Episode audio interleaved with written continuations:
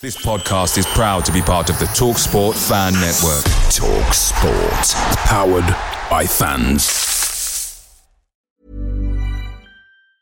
Quality sleep is essential. That's why the Sleep Number Smart Bed is designed for your ever evolving sleep needs. Need a bed that's firmer or softer on either side? Helps you sleep at a comfortable temperature? Sleep Number Smart Beds let you individualize your comfort so you sleep better together. JD Power ranks Sleep Number number 1 in customer satisfaction with mattresses purchased in-store. And now, save 50% on the Sleep Number limited edition Smart Bed for a limited time. For JD Power 2023 award information, visit jdpower.com/awards. Only at a Sleep Number store or sleepnumber.com. The Talksport Fan Network is proudly supported by McDelivery, bringing you the food you love. McDelivery, like McKenna, brings a top tier lineup. With Leif Davis esque delivery right to your door, you'll always be winning with McDelivery. So the only thing left to say is, you win. Order now on the McDonald's app, and you can also get rewards points delivered too, so that ordering today means some tasty rewards for tomorrow. Only via app at participating restaurants. 18 plus. Rewards registration required. Points only on menu items. Delivery fee and terms apply. See mcdonalds.com.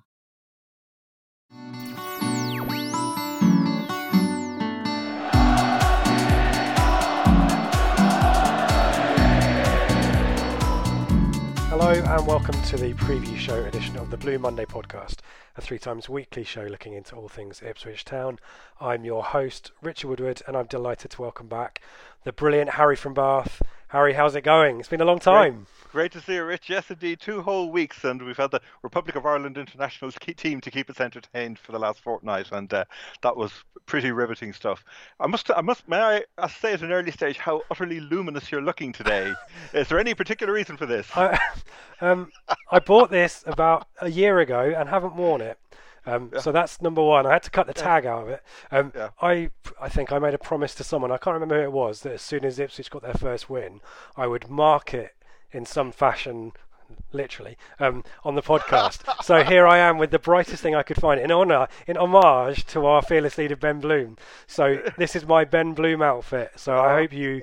I hope everyone watching on YouTube is um, is suitably dazzled. Um, thank you for picking me up on it, Harry. Not at all. You look positively radiant. You really do. Oh, thank you very much. Hopefully, it's adding a bit of colour because it's quite cold and wet outside. I'm quite, feeling quite, you know, it's a, it's a bit autumn, autumnal and seasonal affective disorder now. So, um, very quickly, um, let's go back to Swansea and you know to mark the um, my bright red jumper. Um, you went to Swansea, didn't you? And I did I'll, yep. I'll, I will put my hands up. I was called out on the Sunday show for calling game over at one 0 but Mm. it, um, I'm going to say inexplicable, but a joyous three-two. It sounds. That was good fun. It was a great game, and it was uh, it gave it was a tonic for everybody. I think because it was I think it was pretty much unexpected, and it was it, there was a touch of the heroic. I, I, said, I said on the the um on the the, the, the flagship show after the, afterwards, it felt a bit like the it reminded me of the Millwall game Yes. where you know they went Swashbuckling, yeah. yeah, it really was, and and particularly with that, that late winner in the 80 odd minute. I mean, it was slightly later in the at, in Millwall last season, but it was still, it's that you know away goals. Uh, be, uh, uh, uh, being in an away end when you score a late winner is just there's there's nothing quite like it. There Yeah. really is. It was it was terrific, um, and it was it was great. Um, as I say, it was listening to Paul on the inter on his uh, uh, press conference today. You know, he you know he he picked up on the the vision and the the kind of the five seconds in the head that um, both Freddie and Gwion Edwards have, and uh, you could see that through the game. You could see them working you know as as a combination, and I do feel you know we've had two weeks to kind of reflect on it. I think we we definitely got inside the Swansea defenses defenses heads, and we definitely because of the way our attacking play was so coordinated, we were able to play 10 yards further up the field, I felt. And that then freed up in a way Skuse and Chalobah to do their roles more naturally, even though there was a rearguard action in the second half. I just felt we were, in terms of the balance of the team, it just felt a lot better. And Grant Ward needs a lot of credit because Ben picked up on this actually. I was listening to the Q&A, which is um, Ben and Dave during the week did a really good Q&A podcast. It's really worth listening to. It was a good good chance to reflect Ward wasn't so advanced. He wasn't so attacking. He was a little bit more restrained and a bit more geometric. Whereas Edwards was the one who was um, he was the one landing all the blows.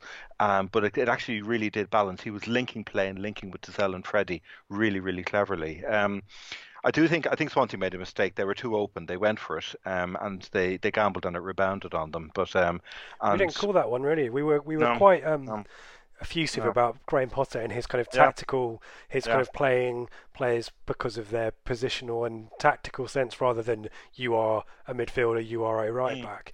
But it kind of it sounded from the Sunday show when you guys talked through it. It ended up being a little bit messy at the end, and it was kind of just chuck fast players on and hope they break us down it was it was unbalanced. It was definitely unbalanced. I mean, I think Ben Cox and eyebrow when we talk about this lack of a formation. Every team does have a shape, I guess, but it did look. It I couldn't work it out. It was for I was Ben was I think sitting sideways on, and I was in with the away fans, and I couldn't. I knew they had a general back three, but after that, I had no idea because they had effectively had three wingers on the pitch, and um, it was they were just. I think it was the formation was the plan was just go for it. Really yes. was the. I think attack, attack, attack. Yeah, yeah, great fun, great, great, great fun, and uh, much needed. And to be fair, to give Hurst credit as well for not mucking, mucking around with the the combination that he came across in the second half against Borough. Yeah. I think yeah, huge credit for that. And you do wonder did did Potter not actually watch the that, that second half and realise that we'd found something that clicked. Yes. And, uh, yeah. Anyway, it was an interesting debate as well about Dozzell, yeah. and we'll we'll come back at when we talk mm. about us and, and QPR on Saturday about Dozzell because um, yeah. there were certainly some really clever passes early, um, even in Borough. There was a good one in behind for Knudsen and I don't think he quite got onto, but mm-hmm. it felt like Dozzell had maybe a, a bit more time and space than maybe if they'd known about him, he would have been afforded. Was that was that fair? Do you think? Does Dozzell yeah. kind of? We'll talk about Nolan as well, who obviously has made way for him, but mm. he's got that one right, hasn't he, Hurst? I, I think he has. I mean, it's e- it's easy to to to, put, to have a pop at Nolan, but you felt Dozzell in that three with Skuse and Chalobah behind them, he balanced it definitely. He was more of an attacking threat. He was more, and it, it, just, as I say, it just it free it just freed up the whole midfield. It was less, it was less, it was less gummed up in there. There was less ambiguity about it. It could well be. I mean, I think was it was it. I can't remember whether it was you or whether it was Ben talked about the idea that maybe Nolan's true role is in as, as a deeper line playmaker. That's what Shrewsbury fans said. Yeah. Yes, that's right. So that might be something. You know, it might well be. You know, he's still finding his feet in the club, etc., etc., and at a new level. But that could well be if we can start to piece things together and build a bit of momentum, that's when you might start to reintroducing him in a slightly deeper role. But um, mm. we'll see. But it was a but it was a great day. It was great, and it was you know just something to build on, which was fantastic. Yes. Yeah. And, mm. and there's a good question. Uh, I'm Apologies mm. for dipping in and out of oh, di- different sources, yeah. but I've got, I've got um, I think there was a question about which I quite like to ask about the momentum. Um, yeah. I think it's Harry's question. Apologies for um, being a mm. little bit slow here. It just came to me. Um, how yeah. much momentum will the Swansea win give us? Says yes, Harry. Yeah. And Harry. Mm. And also, I guess my question, um, which we briefly talked about before we started recording, is this two week break, would you have had it ideally, or would you have gone straight into the next game to try and maintain that momentum? Do, mm. do we mm. kind of have a bit of a lull and need to get ourselves back up for it because of the two week break? Yeah, it's an interesting one. Um, I the only people who I've come across who yet yet who have been praising the having an international break have been Leeds fans because I've been working on Leeds because it's for the blog I write for the Wednesday game and um, they've welcomed it because they're hoping to get Hernandez, Pablo Hernandez, and Kemar Roofe back from injury. They've been carrying knocks and they've been without them. So, but but generally, other other than that, if you've lost a couple of games, you hate it because you've got to then sit and brood and contemplate your sinfulness. Mm. Whereas if you win a couple of games, like we had, was it was it was it Norwich? We went into the break off the last time. Yeah, we were, positive. There was a sense of momentum, yeah. a sense of something to build on, and then and then Hull. Yes. But um, yeah. So no, it's um, I it's well, you know, it's it's a strange thing. It really is. It's it's it's it's so it's so staccato the season. This this side of Christmas, we've suddenly got this blast of five games in four weeks or whatever it is, and and, and it, it just feels so intense. And then suddenly silence for a fortnight. It's yeah. um it's so well, there's strange. another one in November as well. Mm, there is. Anyway, yeah. it's a big week or mm. few coming up, so we'll we'll definitely come mm. back to that at the end. Yeah. Um, talking talking of November, it ooh. is so frustrating that Sky, threatened by our emergent presence, saw fit to move the West Brom game onto a Friday night. But uh, not to be outdone, we have come up with an alternative plan. Have we, we do. Uh, Yeah, I I felt so. I we've talked about it before, and I, I wasn't able to make it, but I know that Ben Ben has put a, Yeah. a shed load of work in to making this happen, and I was just gutted for Ben more than Mm-hmm. anything else. I know that there's a lot of people who, are, who I'm afraid can't make the date as well that we've announced, which is the 16th of February. So sorry for you guys, and hopefully we'll sort out refunds. But yeah, trust Sky to ruin it, eh? Um, Yeah. but 16th of February, I can make that date, which I'm obviously excited about. Yeah. Um, so we'll be able to do our kind of preview show and and deck kind of routine for everyone on the Saturday Mm. Yeah. after the game, uh, which Yeah. is Stoke, isn't it? Um, so same Yeah. details, I think, Eventbrite for the tickets, Twitter and Facebook for more information. Hopefully, Mm. see the majority of people who are going to make the, the November date, and hopefully a few more as well. Yeah, it, it should be good. And the Stoke game, fingers crossed, will, as I say, they won't they, they won't see fit to move that. We'll have a we should, it, should, good, it, should, it should be a good a good day. I have a, have a couple of mates who are Stoke fans who I'm trying to persuade to come over for it as well. Oh, and as we, as, as we said with the West Brom um, with the West Brom um, event that we that was lined up um, for the the roadshow, meeting up with mates and talking about it has been so often been the the highlight of the highlight of an afternoon. So it'll be really good. You know, when you go along in the evening, it's it will be good fun. And I know Ben, he's he, as I say, he's cooking up all he's hatching all sorts of plans. So um, but so make a date, 16th of February. Can't wait myself. Really, really looking forward to it. Yeah, exactly right. Exciting times. Um, Mm. something else to plug very quickly as well is uh, our friends at Turnstile Blues who have a new Ah. edition of the fanzine out, the 18th um, issue of their fanzine this uh, weekend, which is dedicated to the beat. Yeah. Um, and definitely something to try and find. They'll be um, outside the ground. I think they sometimes go to pubs, but I think it's they're encouraging people to try and find them outside Sir Alf or at the Sir Alf Yeah. Ramsey statue. Um, Yeah. Tributes from the beat from um, our friend David Diamond um, and also uh, Graham from the Naked Footy Show. Um, memories um, from Sir Bob has shared and a, a really good interview by the sounds of it with um, Anglia TV's Gerry Harrison. Um, Who was the sound of Anglia football for Wow. going back into the 80s and 70s, I think. Um, Yeah. Who shares a vast array of stories from his days um, when he covered the Blues in the glory years. Um, they've also got some stuff on our start to the season under Paul Hurst, um, and a reminder that other town managers have found things tough when they take their first job. Um, some observations on Hurst pre-season comments about Tom Adeyemi, um, analysis of whether Huddersfield Town's success provides any kind of blueprint for getting promoted. So yeah, it sounds like it'd be great. And I've I know they've got some uh, eight, uh, guy from Twitter. I forget his initials, H something Z, I think, who's done who's done a really great cover for it. It's only a pound. I mean, a pound you can you can't buy anything with a pound now. So brilliant fanzine. A really great read. So come find the guys at the uh, Sir Alf Ramsey statue from about two fifteen on Saturday, um, and enjoy that one. Um, and I think you can get it from eBay as well. But details on their Twitter account. Um, so yeah, give them some support and a good read, hopefully for half time as well. Totally, to- totally agree, Rich. It is. It's it's a, it's one of those. I remember it was it came coming back from the Forest game. We'd lost it at, at the end of last season, and I picked up a copy of Turnstile Blues, and was I can't remember. There was an irreverent interview in there, Mick, and, and I can't remember who it was with, but I was sitting in the service station. Reading bits out loud to my partner, and she was telling me to stop laughing so loud. It was so funny. There's it has it, it can it can be delightfully irreverent at times, but also it just you know it really chimes so brilliantly with the supporters of the of the club. So it, I can't wait to get my copy of it. And for a pound, it's that's ridiculously cheap. It really is. It is, yeah. Yeah, yeah. Looking forward to Mm. that one. Great. Well, Yeah.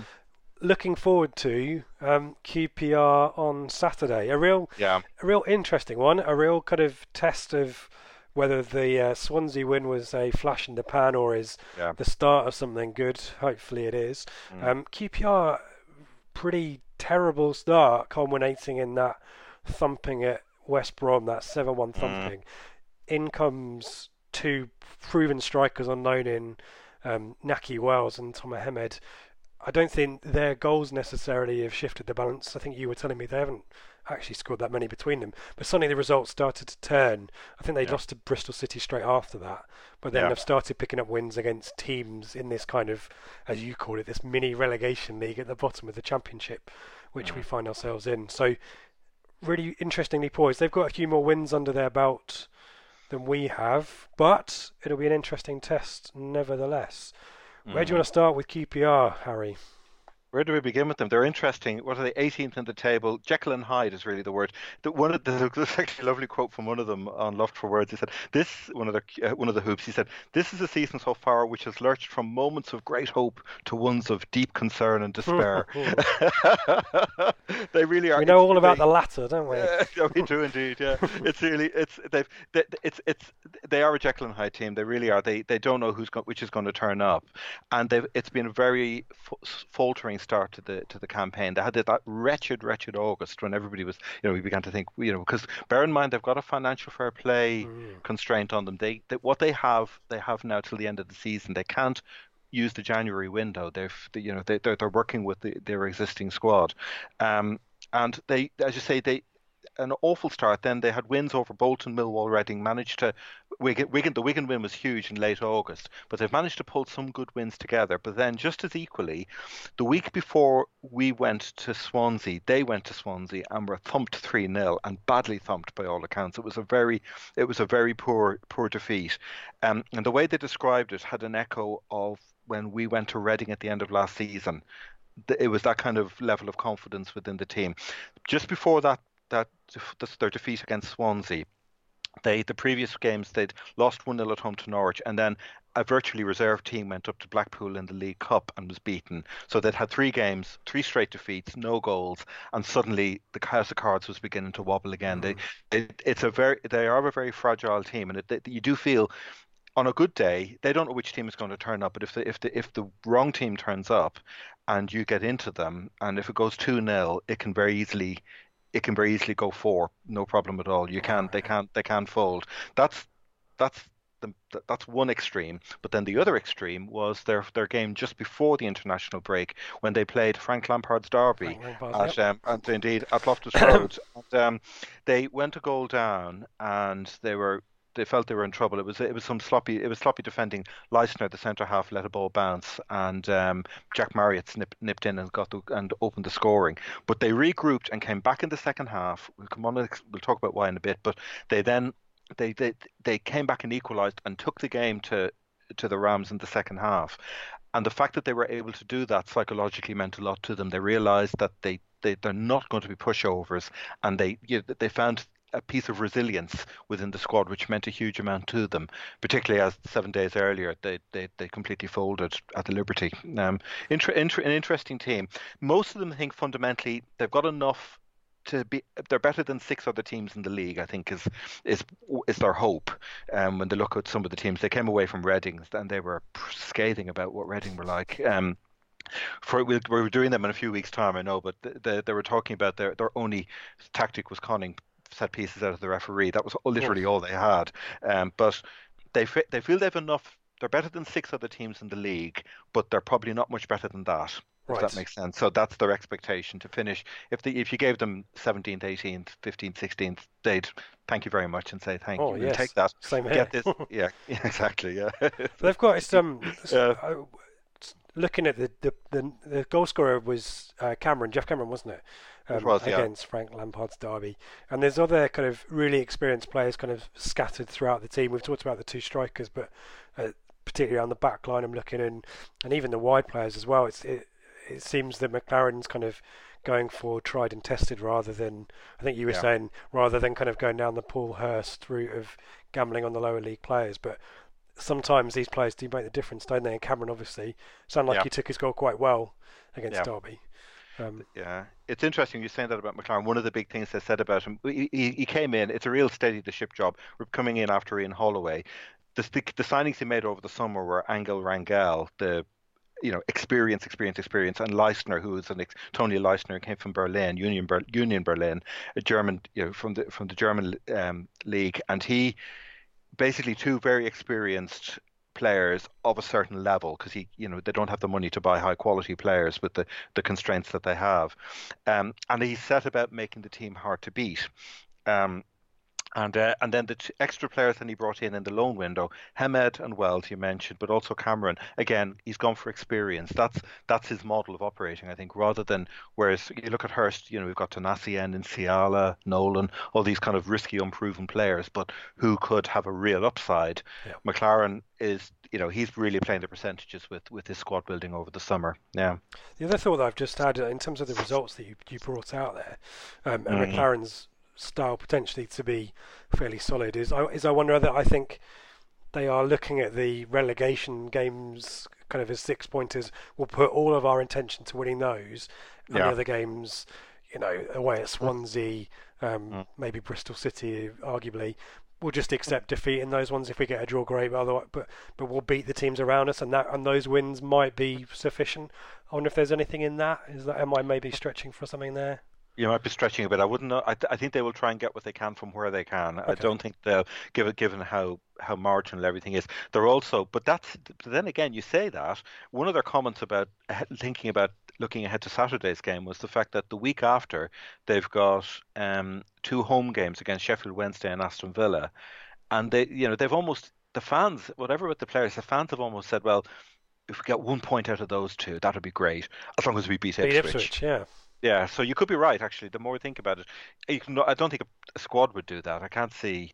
Make mind you, make you know, 'cause, uh, we won't go there. You know, sort of, you know, playing the percentages. But um, I can just I imagine think- him, both McClaren and Yeah. maybe the previous manager, looking at the calendar and circling fixtures, saying this Yeah. one matters, this one not so much. You know, we had Cardiff on a Tuesday night, or you know, Yeah. Villa away on a Saturday or whatever. It's Mm. you know, if you get something out of this, brilliant. But I'm not going to get excited about it. But this is the one where we need to turn up and win. yeah. We'll see maybe on Saturday. That that generation of managers we talked about this before. I know the tournament model. You look at three games in a week and treat it Yeah. like a treat, treat it like a tournament and say, well, if we can get six points, we get out of the group, you know, or, or four points and we get out of the group, kind of thing. And it, you could be right actually. So in which case he could put if he's going to put all his eggs in a basket this week, McClaren, he'll he- the basket will be taken to Portman Road. I would say, yeah. And what formation Mm. does that basket look like? I'm trying to spin that. No, that's, no, that's good. That's Um, good. but It's good. yeah. It's, it's, it's a really relevant question because he he did that thing. You bring in two strikers, Hemed and Wells, and you try and play them both up front, and it unbalanced the team. It didn't work. If you ask any QPR fan, they will all say to you, you need to have three in the middle and one up on one up front to get the t- to get the right balance because they haven't got the quality playmakers in midfield to be able to link with the strikers, and they also lack width, which is another big theme which has come out. So therefore, when they ha- when they had Hemed, they played Hemed and Wells up front at Swansea, and they were completely isolated. You had two midfielders who were completely overrun by the Swansea three in midfield. They couldn't handle them, and then suddenly, they you know they were effectively playing two men down because they you know Swansea just completely overran them. The, it was it was it was a, it was a, you know tactically they were they were kind of they were out, they were outmaneuvered. I think so. Generally, four at the back and three in midfield, and we'll come on and have a look at the players in a bit. Um, he's gone for a very cautious model of i- within that it's within the it's four two three one, but it's effectively four four one one because the the the back four.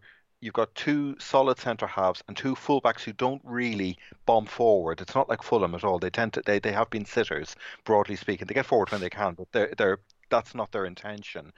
The midfield, as I say, you've got Cameron and you've got um, Massimo Luongo, who has been a bit lethargic um, Former after Taloni, of course. Yes, exactly, former town loney, but he's been out. He was at the World Cup in Australia, and they feel he hasn't really got his legs back since then. It kind of disrupted his. He didn't play much, but it was all the training and conditioning in the World Cup has disrupted his pre-season. But effectively, they've been they're this. You know, if you could say Cameron is the the the excuse role, really, he's the sitter, and um, the, uh, uh, Luongo would be more of a box-to-box player. But flanking them on either side, you've got Luke Freeman and you've had Jordan Cousins. Now, both of them are not wingers. They would again Freeman, when Holloway was there, was playing in the midfield with Luongo and Scowen, and Cousins has played a lot of his career. I know uh, we were discussing this before, and he can play. He's a right. He's a right-sided player. Yes. But he is. But I would see him as a right-sided central midfielder. Not but a again- bomber on or a No, he's no, he's Well, not. He's, uh, not an out-and-out winger, maybe. No, he's not. He's not a proper winger in that sense. Um, so I just, you know, when I was making my notes for this, I wrote down it's a bit like a poor man's diamond, in that you've got two solid central midfielders and two wide players who who are inclined to come in centrally as well, which was something they picked up on. Um, so and with the fullbacks not bombing on, it's a very, it's, it's, a very static model. You're not getting much, which, are you? No, and you know nine goals from twelve games this season. You know is um, it tells its own story in a way. There, there's not much of a threat, an, an attacking threat, but it's. I think it could be that that Steve is a bit like when Mick came to us. You know, you know, lack of confidence. Let's just get the shape right. Let's just get this thing solid, and let's get through this. Let's get through this season. Seems to be the model that they've been working with. Um, when they've been playing the 4-4-2, they have one really good. The one playmaker they have, which Paul Hurst referenced today, Eberechi Eze. He's um, his his best position is a number ten, but when they played the four four two, he was shunted out to the right, where again he was completely lost. Right. He's, he's he's just simply not a winger. So he might have vision and creativity, which will which he does have, but he's not. That that's not that's that that's simply not not his game at all. Um, and it's the the of the two strikers, Hemed is more of a line leader. Um, he uses strength and physicality, but he's quite mobile. Whereas Naki Wells, the way they're describing him, is more like a David McGoldrick type character. So he's more geometric and he can find space more cleverly. But neither of them have got a prolific goal scoring record yet. And I think the hope is with more game time and more minutes together, it will all come together. Um, this just we'll come into the players in detail, but just the themes that have come out, the lack of confidence we've talked about, the lack of pace in the back four means they have a habit also of sitting quite deep. One of them memorably said, "We're deeper than the Titanic here." That's how he described it against the game against Derby. You know, it's a you know it, it's it's a very solid. They know, they look as if they know what they're doing, but it is slow and they can be turned. The centre halves can be turned. Um, it's um, but it, one of them summed it up perfectly in terms of the balance balance of the team. It's good that we're keeping clean sheets, and it's partly because we sit so deep, but it's also why we're really struggling for goals. Mm. So in overall terms, they would be they would be the issues. One of the other reasons they're not scoring many goals, and this again is partly Cameron and Luongo in midfield, they don't have many players who can play. You, it's all. It could be because of the shape of the team. Well, put it more accurately, they're not they're not seeing many killer through balls being played. I was going to say, where do the goals come from then, Harry? Yeah, because oh, I'm, I'm, looking at this. I've got a, a, picture of the team here, and I'm thinking mm. if you've got fullbacks that don't overlap, if you've got wingers that don't try to get past the man and get a cross in, um, is it set pieces? Is it shots from range? Is it they, they're, they're, they're, they're being pragmatic. The equaliser against Derby came, I think it was the um, was the Scott Carson spilt the ball and they reacted more quickly. I think Wells reacted more quickly, right. hooked the ball back to Cameron, who drilled it in, one one. There you go. That was. I think it's. They, I, there isn't a. Whereas with Brentford, you have a model of play in your head, and you well, you know how they're going to score. Really, it's hard to know how. There, there doesn't seem to be a preferred model within within how they're playing. Um, that said, they're, they're, they're, it's it's a work in progress, and what they did in the Derby game, um, they, they, made some changes, which are probably worth talking about now. The back four, um, you've got Rangel, Leistner, Lynch, and and Bidwell. That was the starting back four. Uh, you know, an established right back, Rangel. He's played over 300 games for Swansea. Bidwell, very experienced ex former Brentford player. Bidwell went off with ankle ligament damage. He's he won't be playing oh, on Saturday. Yeah. It's a serious injury. So, and this is where McClaren takes credit. He he flipped things around. He rather than he has he could have brought on Alex Baptiste, who has got no pace whatsoever, and dropped him in and did a little rejig. But he was he was cleverer than that. He swapped Rangel across from right back to left back he dropped Jordan Cousins back into a right back role, who which can be done if you've got if you've got an, an, a midfielder with a good engine, he can drop in and and just use with an use some industry really just to hold the shape. And he brought on Paweł Wszołek, who's a very lively right winger. Who it's a name I'm not familiar with. Is, no, he's a Poland international. He came from he played for Sampdoria, and then he's like all these players. He was he was he was out I think he was with Verona, but he never played for them. He's one of these player, you know, play, you know, he's played, you know, one of these European um, journeymen really. But he transformed the game against Derby because suddenly they had width, they had they had tempo, they had urgency, and this was after about a half an hour. So I think you might see Wszołek starting on the right against us, and he's, he's that's what he does. He's an absolute, just what it says on the tin, right winger down the flank into the box. He also wins. They said he's very good at winning 40-60s. He has that about him as well. So he's he's he's quite feisty. He will get he gets stuck in. He's not a he's not one of these dainty wingers who will just kind of you know just give me the ball and I'll do something nice with it. He is a proper get stuck in type of player. So they, they he, he, he, which also add you know that helps with from from the point of view of urgency and that balanced the team. That certainly gave them it gave them a counter threat to Derby, and it was through force of circumstance, but. Um, it it it seems to have it, it it also then as I say it's a bit like when Edwards was doing so well for us at Swansea suddenly all the other players were freed up to get get further up the field and, and get more involved. It it suddenly gave it gave them a foothold in the game and they were able to get the equalizer and they felt that it was it, the, the goal came from a reaction a set piece that Derby didn't deal with but they felt the goal was going to come anyway. It was a well merited draw, and I think even even Frank Lampard said the same thing as well. So um, it's an interesting. It's a team that's emerging. Definitely, there's a style of play that's emerging. You couldn't nail it down and say it is. There's never been a faster or easier way to start your weight loss journey than with PlushCare.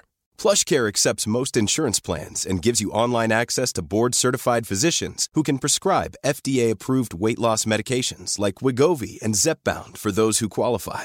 Take charge of your health and speak with a board-certified physician about a weight loss plan that's right for you. Get started today at plushcare.com slash weight loss. That's plushcare.com slash weight loss. plushcare.com slash weight loss. Away days are great, but there's nothing quite like home comforts. The same goes for McDonald's. Maximize your home advantage with McDelivery. You in? Order now on the McDonald's app. At participating restaurants, 18 plus, serving times, delivery fee and terms apply. See McDonald's.com.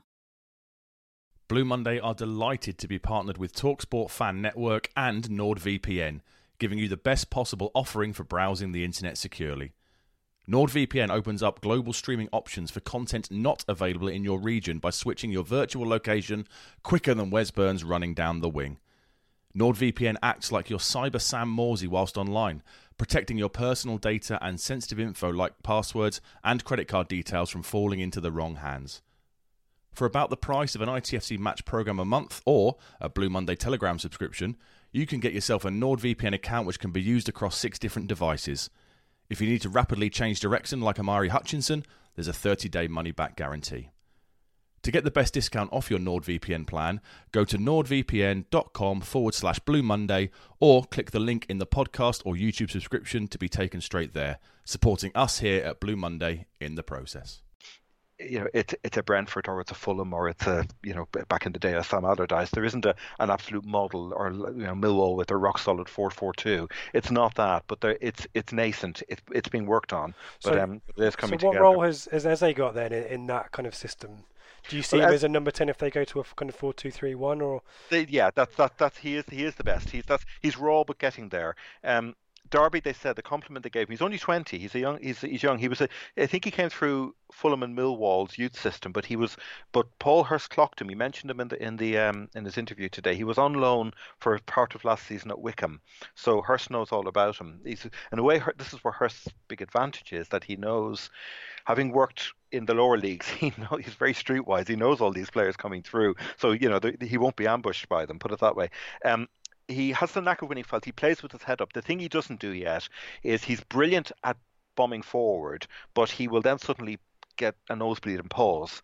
And one of them said, one one hoop said, one one West Londoner said, he will move on to the next level once he realizes he can beat a player. He's he's kind of get he's he's he, but he will get there. They feel he's he's um, got that he's got that in him, has he? He's got he has it in him. Yeah, he keeps asking for the ball. He keeps making space for himself. He's hungry. He's not somebody. He certainly won't hide. He will you know he will he will look for space. He will try and find it. And you can see him and Wells, two similar types of players working well together. But it's one of those things. I remember Marcus Stewart. I may have said this before, saying once at a Southwest supporters evening that the play the squad that starts the season, even if the players don't change, isn't the squad that finishes the season. It's this thing we talk about relationships forming and bonds being, you know, the the, the you know the team evolving and and taking shape with each game. And you feel that Eze plus Wells could actually become quite an interesting, you know, combination, but but but not but not balls in the air. Definitely, it's on the deck. It's on the deck, and it's about, and it's it's using clever movement and and pace because he is quite quick.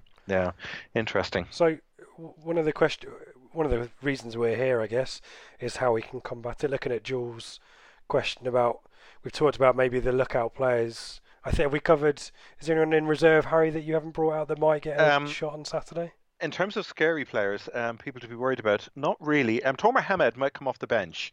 Um, again, it's he works hard, gets into good positions. He's a one of them compared him to Heidar Helguson, which is quite high praise actually. So physical then. yeah, Good a the physical player, broad-shouldered, intelligent, back-to-goal striker, very good in the air. The problem is there's no point in being good in the air if you don't have wingers. Yes, where's the cross So, uh. Yeah. so exactly. So the, in that sense, he gives them a focal point and takes the pressure off the midfield.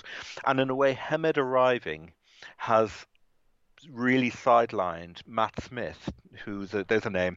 There's always one player in every squad you think, oh, what's happened to him? Do you remember Matt Smith, who's the old school number nine, Yes. who they who they diplomatically described as a giant striker with ability issues. Um, he, Sounds like uh, me. No, I'm not yeah, giant. he's, uh, he's, uh, he's, uh, yeah, he, he, he's, Hemed has shown up Smith's lack of mo- lack of mobility. Now Smith came on; they were one all, and they had a couple of late set pieces against Derby. So um, uh, McClaren decided to chuck on Smith on the 93rd minute, just as a you know free lottery ticket kind of thing near the end. It's like Uh, lobbing Berra up front like we used to do. Ex- Exactly that. Just well, just stick it in. It's a, he's basic. well, Poor, poor Matt Smith. He doesn't do flick-ons, heading the ball in random directions. He's, uh, you know, but he, he did save them last season. They're very full of praise for what he did last year because he was he was the only target man they had. But his lack of mobility, he moves around the pitch slowly. So, in terms of up front. You know, I'm not quite sure where the goals are going to come from. I think the goals will be improvised, to be fair. But um, the one player who might score a goal, could, could, I remember just ch- cherry picking the players off as we go. Luke Freeman, um, anybody who's with West Country connections will have a sinking feeling about Freeman because he never scored many goals when he was with, when he was with Bristol City, but he always had a knack of scoring against us. And I remember Didn't one. he score an absolute rocket Yes. against us? Yes, it was I'm gonna have to find that one. Heart-sinking goal. It really was at, at, at Ashton Gate. We were we were in the game. It was all kind of you know we were holding our own, and then suddenly, bang, goal! Up they go. The whole ground erupts, and yeah, you know. But he's he's but they they don't trust him. Um, he is probably the te- most technically gifted player they have. He's very good on set pieces, but one of them diplomatically said, "I wonder at at times if he's a team player." He's um he uh, there, was there was always a debate with Bristol City fans with him and Lee Tomlin. They were again two technically very creative players, but were they primarily, you know, w- playing for themselves? What were their reference Yes. points in terms of everybody else? You can't team? have two of those in a team either, can you? You Really? sim- no, you, no, you simply can't. They always, he talks about the fact, you know, d- d- does he, d- d- is he one of those strikers who, or, f- or footballers who admires his work? Um, they said he never plays the ball first time, always taking a few touches when a first time ball is on. He holds on to it too long. One of them described him as a ball hugger actually at one Wow. stage. Um, yeah, he's um, that was that was as bad as it got, but but technically he is incredibly gifted, and I wonder if McClaren thinks putting him on the left gives him.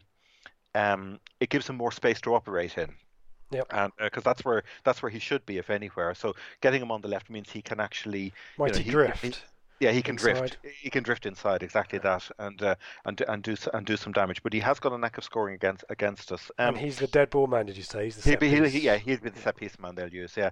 The other, the, while we're just just ta- just covering the wingers, um, there is somebody did ask a question about uh, do we have a I think- peppery Was it Tim?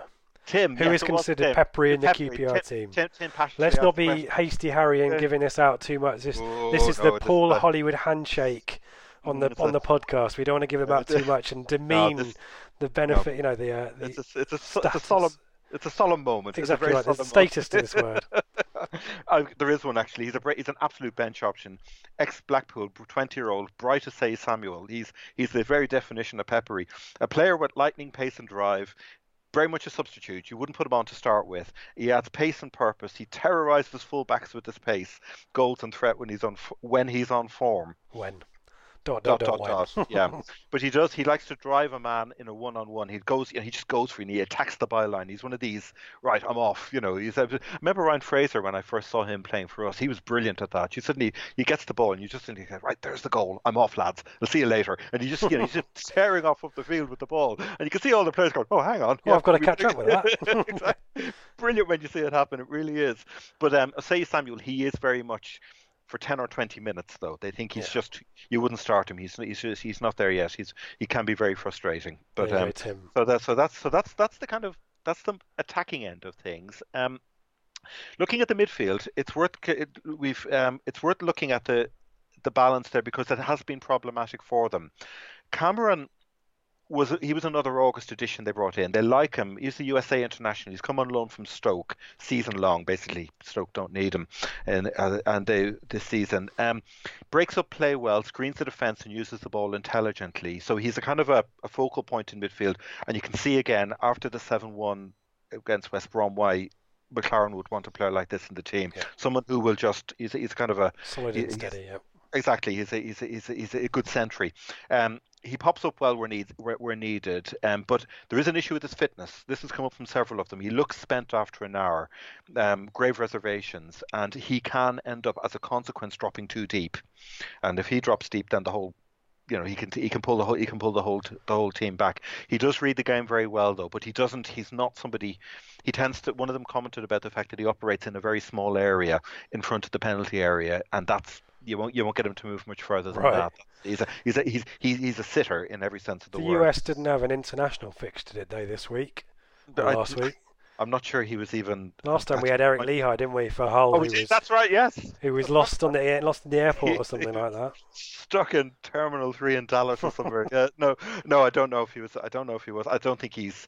He, I'd say he may may have drifted out of the reckoning now for all okay. of his experience. Um, we can we'll double check. If we're wrong, we'll we'll we'll we'll, we'll, we'll pick that up. But I don't think he was. He was. He wasn't away this time. Um, his partner, as I say, Massimo, Massimo Luongo, there is an issue with his anonymity. Um, it could be, but him and Cameron together. I think the idea is that Luongo was the box to box player, but um, he's very much one of them described him as the water carrier. He's the one to link play play forward, but he's been his tackling and tracking back have been poor. They've been saying he's just he seems to lack urgency, and urgency is a big part of his game. In fact, um, that that that's a you know, it's something you know he's he's he's quite he's normally quite an industrious player, but um, uh, very pedestrian, playing in leg, le- lead boots was how somebody described it. Just to um, go back in time a little bit on Luongo. Yeah. Um, I'd, I'm interested to get your thoughts on whether you thought he was hard done by because he was on loan and Jules signed him on loan. We struggled at the start of the season, down the bottom. Mick comes mm-hmm. in, and I think Mick chose to spare him um, a relegation dogfight, or perhaps didn't think he was ready for it. Any thoughts on that? I thought he was quite he he looked quite impressive and quite you know a, a, good attacking midfield option for us when he was on loan. I was a bit disappointed that maybe he ended up going back to Spurs. I don't know what you think. Where you think he made the right call there, Mick, or? It's a good question. It's um, he would have been. He's 26 now, so that would he would have been very young at the time. He was he was very raw. Um, I guess the, I remember once pulling together uh, just a squad picture. You always look at things in balance to say, well, what really went wrong? what really went wrong when Paul Jewell left? what gone um, right would probably uh, easier. And I was one of the things you look at was what was the balance of the squad like? And you know, I, I mean, if I'm not mistaken, we were kind of running with N'Doh and Hyam at the time, and there was, and apart from Luongo, there wasn't much else. And it could well be that he felt that in Dawnheim, well, there wasn't a lot of creativity there, and they were really sitting and protecting the, you know, basically, it, it's it's a bit like what McClaren did, only more extreme. Just get the thing, get some shape, get the thing organised, get some tightness around it. Um, and in that sense, Luongo could have been a luxury. And as you say, chucking chucking him into a team that really it didn't. I mean, that team was so bad. Yes. It was so bad. Um, you could you wouldn't it wouldn't have been fair on him. I mean, even Luke Hyam, I think, is always I, I never think he's been given the credit for what he did that season in helping hold that. You know, he played a huge role for somebody with so such little experience in holding that team together. I, I, that's yeah, that's a small side point, but I think in that sense, Luongo would have been. I think he would have disappeared. At least Hyam, Hyam had some steel. Hyam, Hyam had a I don't know. There's something about Hyam. He had a he, there was a never say die spirit about him, and yeah. he would have.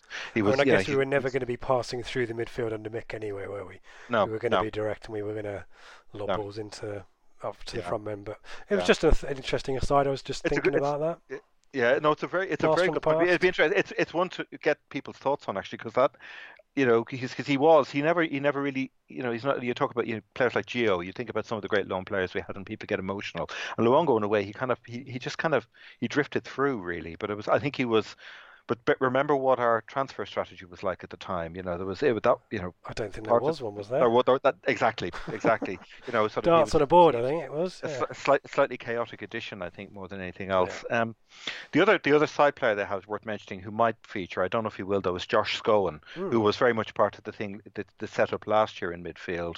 Um, very a decent industrious player, but he's technically not brilliant, and he can slow whatever about Luongo and Cameron. He can end up slowing the play down because he's very sloppy with his touching and touch and passing. So again, somebody who can who can who can disrupt the kind of tempo of the team really. So um, he's but he has been used as a bench option. He's the former Barnsley player who, yeah. who remember yeah. So he's in, in that in that team that got broken up. So you've got him. Um, looking at the back line. Um, let's talk about. Can we talk about Joe Lumley, the goalkeeper? Is that okay? Yeah, he's another yeah, um, youth player, is he? He is, yeah. Um, he, I don't think he, remember when, when the poor Aston Villa goalkeeper came down, we were able to give him a, a warm Suffolk welcome. I don't think we're going to have the same joy with Lumley. He's only 23 and he's a youth product. Um, he's but he they rate him. They really do. They like his size. He's particularly good at distribution, both with the ball with feet and with his throws. They describe his hands as being like magnets, no matter how hard the shot is. And there've been a couple of times he's been praised for shots which have swerved and which have done weird things. He's been he's got really good agility and his reactions are fantastic. Wow, high and praise. High praise, and it's very. Un, I mean, you know, for all of this saying about McClaren playing it safe with experienced players, he's obviously looked at them and thought, no, I, this guy can do, this guy can hack it. Um, and they've said that with a run of games which he has had, he's a regular in the team. Um, um, did he even play? I think he did no, he didn't play in the. Um, I was just double checking. He didn't play in the FL Cup match. He was rested for that, but he um, he's a player who is as he's had more games, he's really grown into the role, and they they they have a, they have a lot of time for him. So he's a, he's he's he's a big tick really. So I don't think I don't, we'll see we'll see. He could have a big rick in him tomorrow. You never know. but he hasn't he hasn't so far. He's been pretty consistent. The centre backs Leistner and um, Toni Leistner we've mentioned and Joel Lynch. Um, Lynch has been around for a while, hasn't he? He's exactly. He's what thirty now. For ex Forest and Huddersfield, Union Berlin, as I say, Leistner came from. A little touch of Bolton about these, um, which made me kind of the name um, we have a we have a pacey striker whose name occurred to me as a bench option. Definitely, if we don't start him, um, uh, Jackson's worth surely are worth a run out of these two if we're struggling. Oh, Suze isn't any slouch though, is he? That's actually that's true. That's true. That came up in the in the in the in the um. That's a really good point actually, because that came up in the um in the press conference with Hurst today. Um, he's not known for his out and out pace, but again, it was the five seconds in the head thing. Mm. If you know, yeah. So that's a good point actually. I never. I was thinking. I was thinking Kayden Jackson in the way he got at Bolton. Um, I wondered with these two, Leistner and, and Lynch, because again, they're both slow. They're not footballing centre backs. Um, Leistner, big ugly centre back who will smash into people and head the ball. Classic championship. Absolutely. You, you've come to the right league, mate. Um, a calm head at the back. He doesn't have any great pace. Steady defender. So he's somebody who's a good organizer. Um, and Joe Lynch is uh, this. This is this isn't good. Um, he's gone from being a terrible championship defender to an average championship defender. Um, and again, he's one of these. They say when he do, when he concentrates on doing the simple things well, heading, kicking, and doing the basics, he's fine. He wins crucial headers and he has got a decent forward pass. But apparently they were talking about he has these Beckenbauer moments every so often, and he really shouldn't have them. Well, he like gets... Emmanuel Petit moment, you mean? Yeah, exactly. Head down, exactly. running with the ball. Off you go, a moment of glory. Um, who was the guy? Was, was it Hefele? Or um, the guy who played for, for, for Huddersfield, and he was like a party party trick. Yeah, think he, he, helped them get promoted. The Hef he was known as, and he would do this two or three times in the game, and Huddersfield fans knew all about it. The game was, you know, the game was a bit boring. It was a turgid nil all draw against I don't know Wigan Preston. There was nothing happening. It was cold Tuesday night. Hef would get the ball in the back and say, "Right, lads, I'm off," and he would literally, what we were saying earlier about the wingers, he would just go off on a kamikaze run up the field, and of course the whole the whole the whole crowd would be up on their feet then, thinking, "Right, okay, here we go, moment of destiny." I Another player who was quite good at that. Uh, this came up because I was I was going through some old footage for a side project um, that mm. people might see uh, that might see the light of day at some point. Titus mm. Bramble used to do that. I was watching the in the oh, first yes. season of the Premier League 2000 2001. Mm. Bramble yeah. picks the ball up and basically battering rams his way through the entire Coventry midfield. Gets he comes up against Paul Williams, who is no, you know, no slight man. He is a mm. big unit as well, and they both bounce into each other, and you could feel like suddenly they had their own gravitational field. The kind of everything sucked towards them. It was pretty impressive, and I think Paul Williams got a free kick out of it. So that was quite a good one as well. But Bramble did that against Sunderland a few times. I remember. Torpedo Moscow at home, I think he did it on as well. But anyway, sorry, I'm getting distracted. Know, it's, it's fantastic. It's funny the things you remember from games that aren't necessarily goals. Yes. You know what I mean. There'll be these things that you come away and you think, oh God, I remember, you remember he did that. And it wasn't it wasn't that he scored a great winner or he just or he scored a kind of routine a goal on the 50th minute or whatever. It was the fact, you know, some something utterly bizarre happening. Gets the in the crowd up for it game. or something, doesn't exactly. it? Yeah. But um, but as I say, Lynch Lynch's problem is he is he's I think he's he's at that stage of a centre half where he's he's beginning to what what pace he has is going, and he can. They talked about the fact regularly that he can be turned very easily by by a nippy forward. So in a way, Freddie could be. You know, Freddie. You know, often strikers can mark defenders if you know what I mean. They can choose the defender they try and get onto, and if Freddie was able to do that up against someone like Lynch, I think he could have some joy definitely. Um, as I say, Alex Baptiste. Alex Baptiste is the plan B, but his lack of pace does does scare them. And the other two players we haven't mentioned are the fullbacks. Um, Angel Rangel, he got a huge ovation. You've got to love a player with a rhyming couplet for a name, haven't you? Fantastic. He's a, he's he's talking about. I I heard the discussion with uh, with um with Ben and Dave about is Chambers of is is he Hall of Fame folk hero? Where where where do you, would he make the one of the great teams?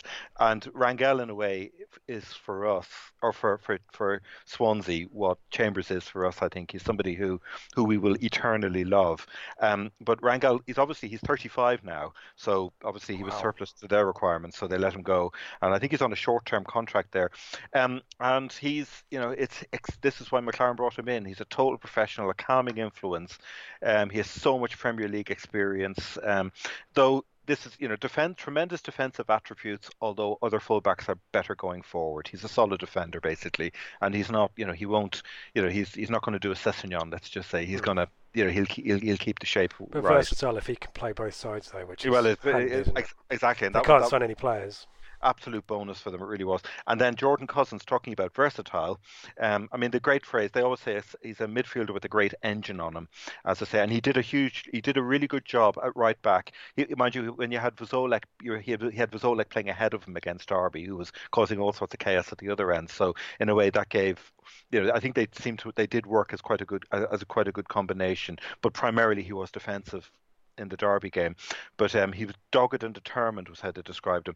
Um, he's quick, he's tenacious, so he's good in that sense. But in a way, he could be a good fullback. The thing they the, the thing they said about him though, as a midfielder, was that his player awareness and distribution are not great. But as a fullback, that may not be such an issue in that what you're trying to do is actually just link with your winger or link with the midfielder. So it may not be, you know, I don't know what his crossing is like. That that, that there was no discussion of that because I don't think that's the role he was playing against against Derby. But he could well slot in in in a fullback, you know. Uh, uh, right back on, on Saturday. This But is gonna. I'm gonna Mm. out. I'm gonna out myself as a football manager nerd here. But for those of you who were looking for right backs about five years ago in Football Manager, whatever it was, 2012, Jordan at Charlton was always a really good cheap right back option. So Mm. that's where I know him from. So I'm a bit. I'm a bit surprised to see him further up the field. I guess not Mm. too surprised, but he can play right back from Yeah. from my from Football Manager, which So he is has very that experience. scientific. He has that experience. I heard one mad thing on talking about football manager. A friend of mine, John, he he bought it was something like FIFA 2004 or whatever the game was called in those days, and he decided to set up a Bristol Rovers team. But what he then did was he went around all of the European teams when you had players like Messi and Ronaldo, and they were all 16 and worth absolutely nothing.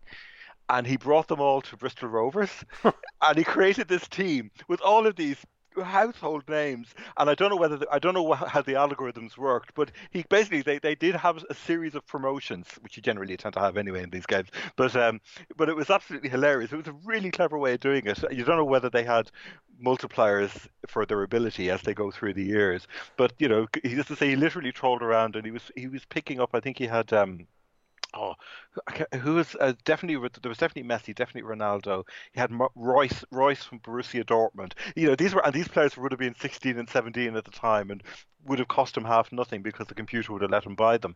And uh, he created this absolute wonder team. Anyway, sorry. I was hoping they'd turn out to be Duffers, but no, they weren't. no, they weren't. They went. On, they went on a play. It was a Blazer. It just was such a clever way of playing the game. I've never heard. Of, I mean, I've heard, I've heard friends who've who've done that. You know, you know, friends who've taken on taken over Norwich and basically trashed the team. That's a different kind of time wasting, that is, isn't it? It's absolutely. It's really sad. Very really, petty. About it, yeah. anyway, but that's the, sorry, we've kind of gone off on a mad tangent there. But the no, the um, that that's pretty much the, that that that's pretty much all they have to throw at us in terms of in terms of uh, uh, looking t- t- uh, just tying together uh, tying together QPR. As I say, a solid a solid forward the back three in midfield, a potential threat with Wszołek and Eze, um, Hemed off the bench probably, um, Nahki Wells up front with, with, sort of his clever movement, and given how we wrote a look against Swansea and we, we did sort of more or less keep them, we did keep them out, you know, apart from that one moment in the second half, you would have thought that there's grounds for optimism that there's nothing there that we, you know, surely there's nothing there that we can't handle.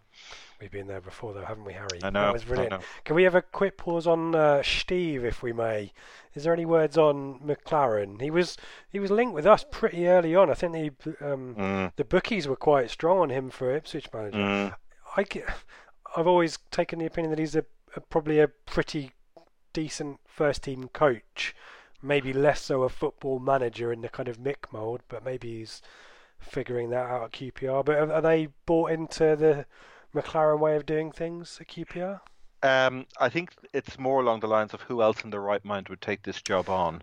it's yeah. more that than anything else. There's there's no great affection for him. They they respect and admire what he's doing. They they don't trust a word he says after a defeat. By the way, um, so like Mick, the thing about Mick, the one good thing about Mick was if if it was a pig, he called it a pig. You know, if it was an absolute dire game of football, Mick was the first man in the world to hold his hands up and say, "I'm sorry, we stank today." You know, in his own way, he'd, he'd phrase it. But uh, but McClaren will dress things up. In it was after the West Brom game, I think he I said think he's, yeah, he's yeah. like, no, we were good in patches against West Brom. what was the score against Steve? Oh, seven one. Okay, yeah. we were good when yeah. it was one. You know. Yeah.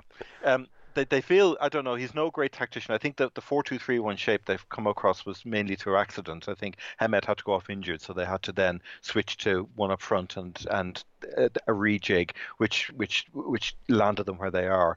Um, though the coaching side might then come through if you see the combination starting to form. As I say, if you see Wszołek as a um, um, uh, Nahki Wells, you know, uh, Freeman, if they if he starts to blend an attacking dimension to the team, because defensively, there's you know the, the issue is the nine goals, twelve games. Mm. That's the problem they've got. Um, but the jury's out with him at the moment. But their view as well is he's taken on an absolutely you know a job where you've got a makeshift squad. You can't bring any players in. There's, you know, who else are we going? Who else can we get in? They did mention Mick actually. You know, we do that has come up, but that was in August. Just down the road. Yeah, indeed, yeah, that was that's true. That was that was an August conversation they had, um, and uh, but it's the the, you know, and the, the, the praise, that the, typical no nonsense manager. But others were saying, you know, you, we've just got rid of Holloway for McClaren, getting rid of McClaren for McCarthy. What's you know, is is that really an upgrade?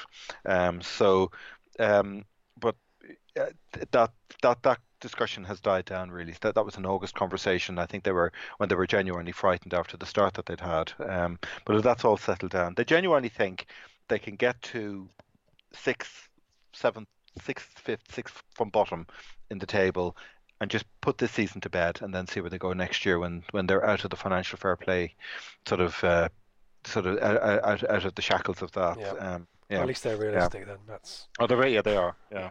the the Loft for Words website as well, brilliant, isn't it? Anyone looking for a pre-match or post-match after the game, those yeah. guys do a really good, quite balanced write-up, don't they? So yeah.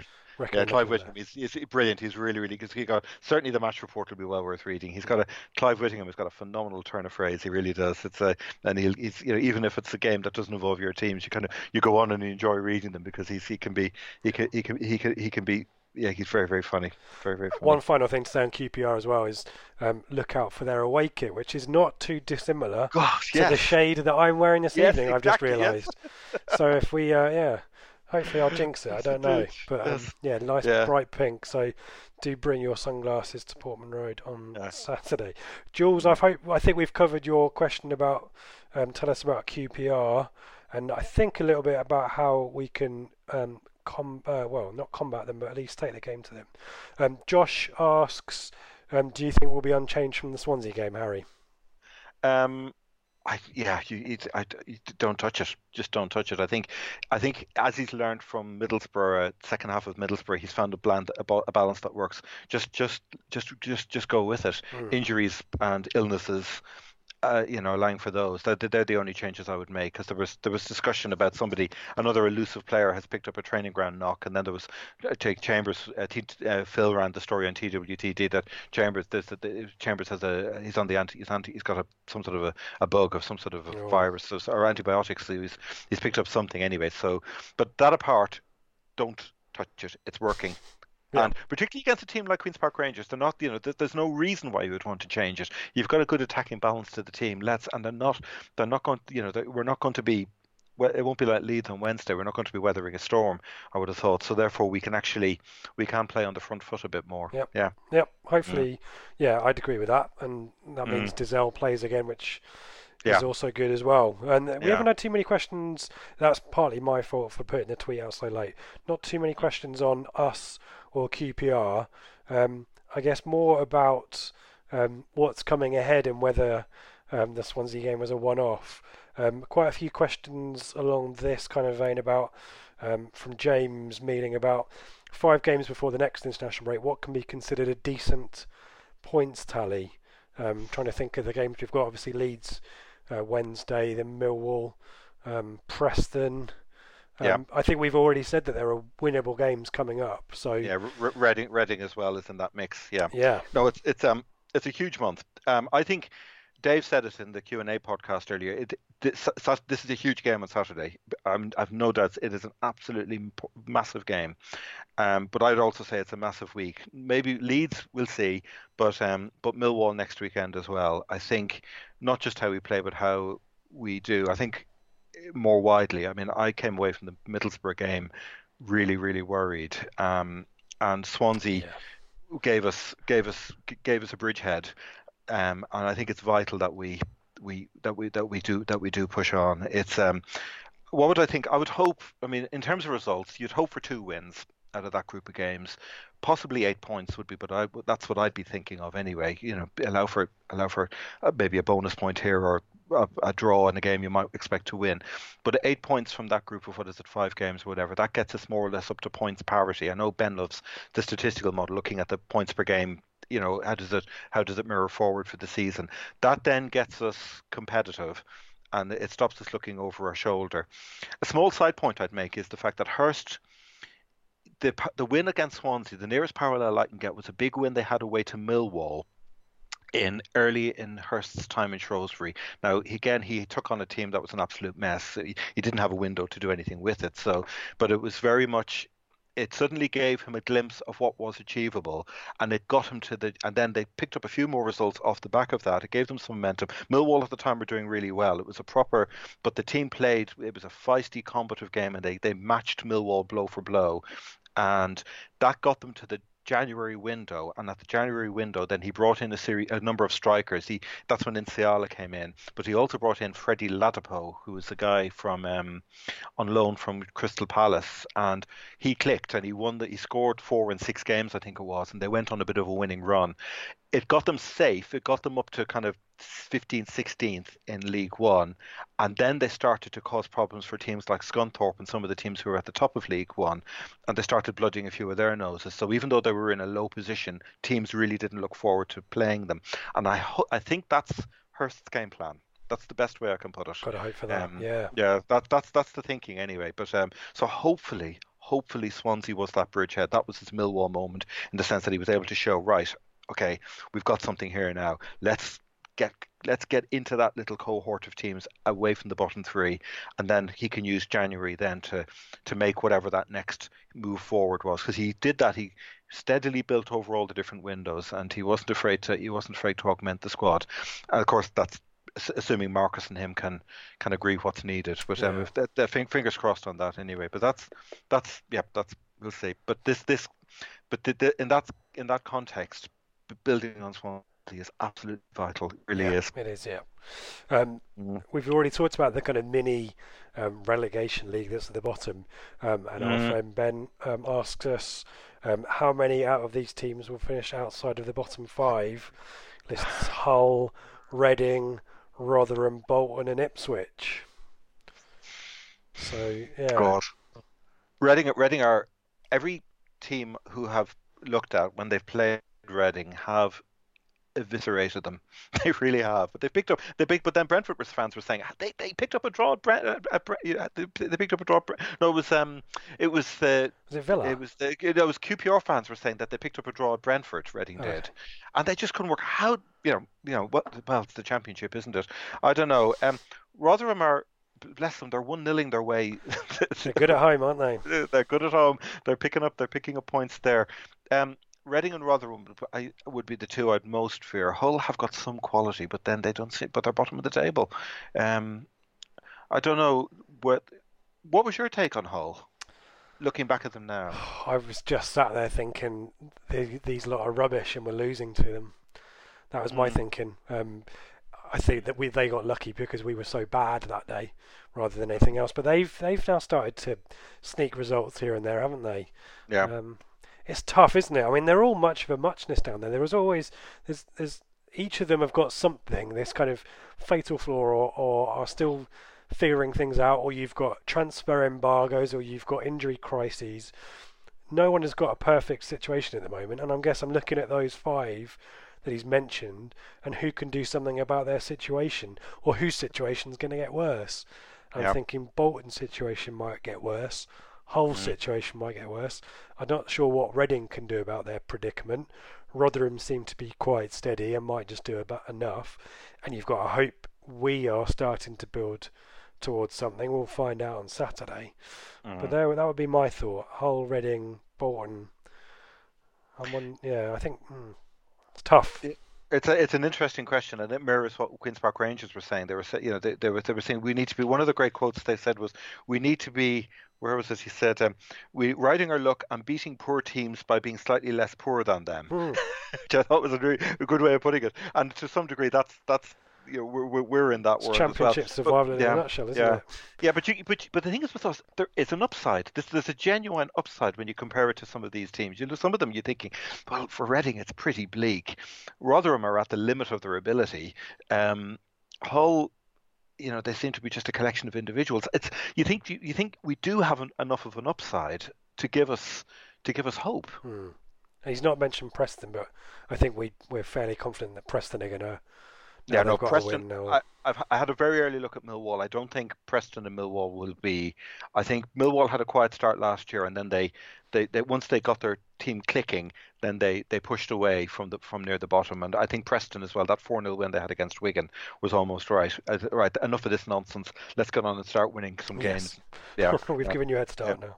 Yeah, Um, there's a yeah. PS from Ben, which I'll merge in from Oh, our yeah. friend Mikey as well. PS, what are you both doing on February the 16th?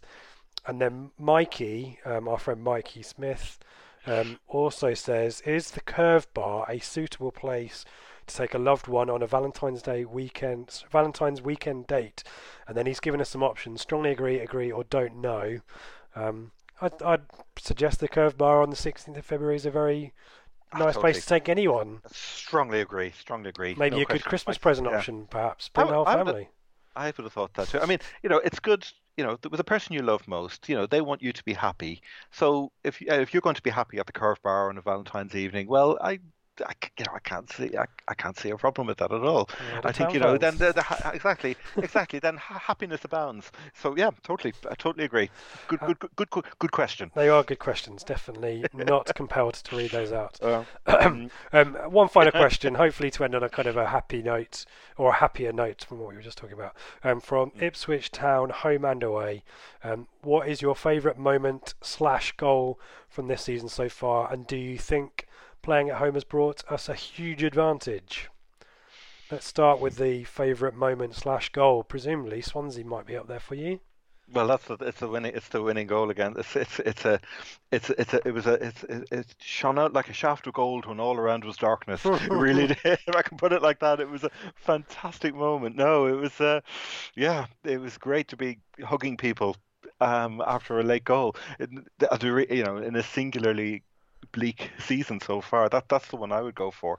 Um, Though the, the equaliser against Brentford wasn't a bad. That's a that's a good second second place call because again you could suddenly see, hang on, there's you know there's there's something about us, and there was probably more quality in the Brentford goal than there would have been in the Swansea goal. Um, not that I'm just not that I'm saying anything against the Swansea goal because that was that was what the what the, what the goal what the goal at the Liberty represented. So that, that that's for yeah. me. Where, where, where, are you on it?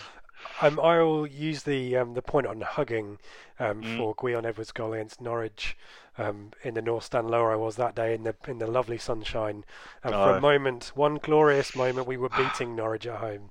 Um, hang on. So hang on. It might have been on. deflected, but um, I was definitely hugging strangers. And my brother-in-law, who's a Col U fan, who was not particularly as excited as I was. So um, that's his own fault for coming. and and home advantage. Do you think there's much in that? Well, it used to be. I've always I've always believed that under the lights we should have still played. I always say we should have played that playoff game against Norwich on an, an as an evening game under the floodlights because it's worth a goal. Those mm. lights are worth a goal to us. Um, it's a long way to come, isn't it? I think that's that might be a factor. Mm, it does. It does make a difference. It's a it's a proper theatrical ground. I love Portman Road. I absolutely love it. And it's a it's a proper theatrical ground. As I say, Swansea's ground was lovely when I was there. First time I've been, it was proportional. It wasn't overbuilt. It wasn't it, it wasn't over plasticized the way the Madejski is, and but it just it still lacked it just lacked personality. Whereas Ipswich, you know, you've got the the the the, the old sign up along oh, the wall. On, uh, yeah. You know, it's it's just it just echoes. It's it it just has a proper echo of history about it. Um, yeah. no, it's um. I think it could be if, and again, doubling up on, on the QPR thing, a win a win against them, um, you know, a, a, win a win on Saturday against them would be absolutely fantastic. Uh, for, uh, to as much to get that whole momentum going as well and yeah. get I think home fans as well getting behind the team adds it does really augment it. They'll see right we we, we can all we, the whole town can see we've got it's on now we've got a project up and running. Yeah. Brilliant. yeah. Um, let's just do a minute or so on Leeds because both of us will be at Leeds. Yeah. So if you find us at Elland Road do come and say hello um, if you're of the Ipswich persuasion obviously. Um, tough game isn't it um, yeah, it, it will be. Um, I've been do- it's fascinating. I've been doing a bit of work on uh, Bielsa, Marcelo Bielsa, the manager. He's an absolute one-off. I'll leave just a couple of mad thoughts. I mean, you you, you know, great managers. I mean, Trapattoni's great great line, which summed up much of Italian football, was if you cannot win, it is important not to lose. That was his great line, which I absolutely adored. Um, uh, and uh, particularly when he was managing Ireland. But then, but Bielsa has another one of these absolutely profound comments. I mean, we have Bobby has his great one about what is a club, but this is this is Bielsa's. The possible we already have. Um, what we are we are doing the impossible. That's how we put it, uh, which is which is which is quite fantastic. Um, and they did say it was um, uh, this was from uh, Jonathan Wilson's great book on Argentinian football. He said uh, he says uh, all of Bielsa's teams are doomed to follow the same um, uh, just get this right. He followed to follow the same pattern, um, spreading at first bewilderment, then enlightenment, and finally exhaustion. Oh, so, exhaustion was that. It sounds like so, they, uh, yeah, run them. In, he runs uh, them into the ground. So that it just run them into the ground. It's mad. And then depression. yeah, exactly. After that, you know. So, but but Leeds, no, it's it's you know, it's surely it's their year. Um, no, the, some of the stuff. I mean, it's quite amazing. You know, when you know the, the sheer intensity, not just physical but mental. They talked about it's a bit like um, Bournemouth with all of the coordinated movements, the, the patterns that they learn. They talked at one stage about on a Friday before a game, uh, Fernando Llorente, I think, was, was saying this in, in, in one, one comment. He talked about 120 different attacking and defensive situations they would go through on the Friday before a weekend game. and that's a hundred. That's not. That's 120 of each that they would look at. I mean, you know, your brain must be cooked playing playing into that system. But he does. But they say about him that at first he's tough, but by the end of it, um, you realise he's an absolute genius, and players love him for that. You know, he's so he's so utterly utterly driven. So as I say, it'll be interesting. As I say, Rich and I next week next week's um, Millwall show, we'll be um, we'll we'll have a proper look back and see how much of this madness was made manifest on the field. well, hopefully we'll figure out a way to give them 123 Yeah. attacking things to think about. Well, who knows? um, Harry, that was fantastic on QPR as always. Really fantastic piece of work there. Um, give mate. us a few plugs for your blog and your Twitter. Um, yes, uh, uh, Friday lunchtime, the uh, QPR notes will go up on TWTD, and you can then find them. I will link them, as I link everything I put up on um, at Harry from Bath. And you mentioned Loft for Words. I've done a. They uh, Clive asked me to do a preview. I've been at large about Ipswich on Loft for Words, and I'll link that as well on my Twitter feed as well. I've done a. I've done a. uh you know how the world is from a town point of view. So um, as I say, yes, that, that was a bit of fun to do as well. Fantastic. Um, you can follow me at Ipswich um, and the channel at Blue Monday ITFC on Twitter. Don't forget about Turnstile Blues on Saturday and our podcast, our live podcast on the 16th of February as well. Um, Harry, I will see you on Wednesday night in the cold north. Um, hopefully, with a win under our belts from Saturday. Fingers crossed. Brilliant. Have a great weekend, everyone.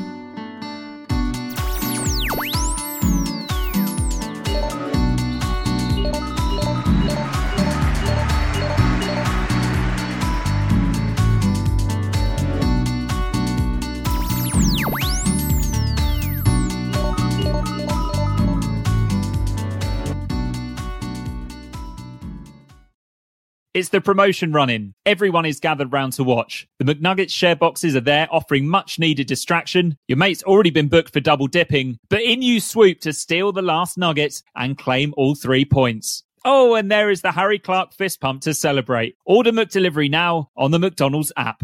You in at participating restaurants. This podcast is proud to be part of the TalkSport Fan Network. Talk Sport. Powered by fans.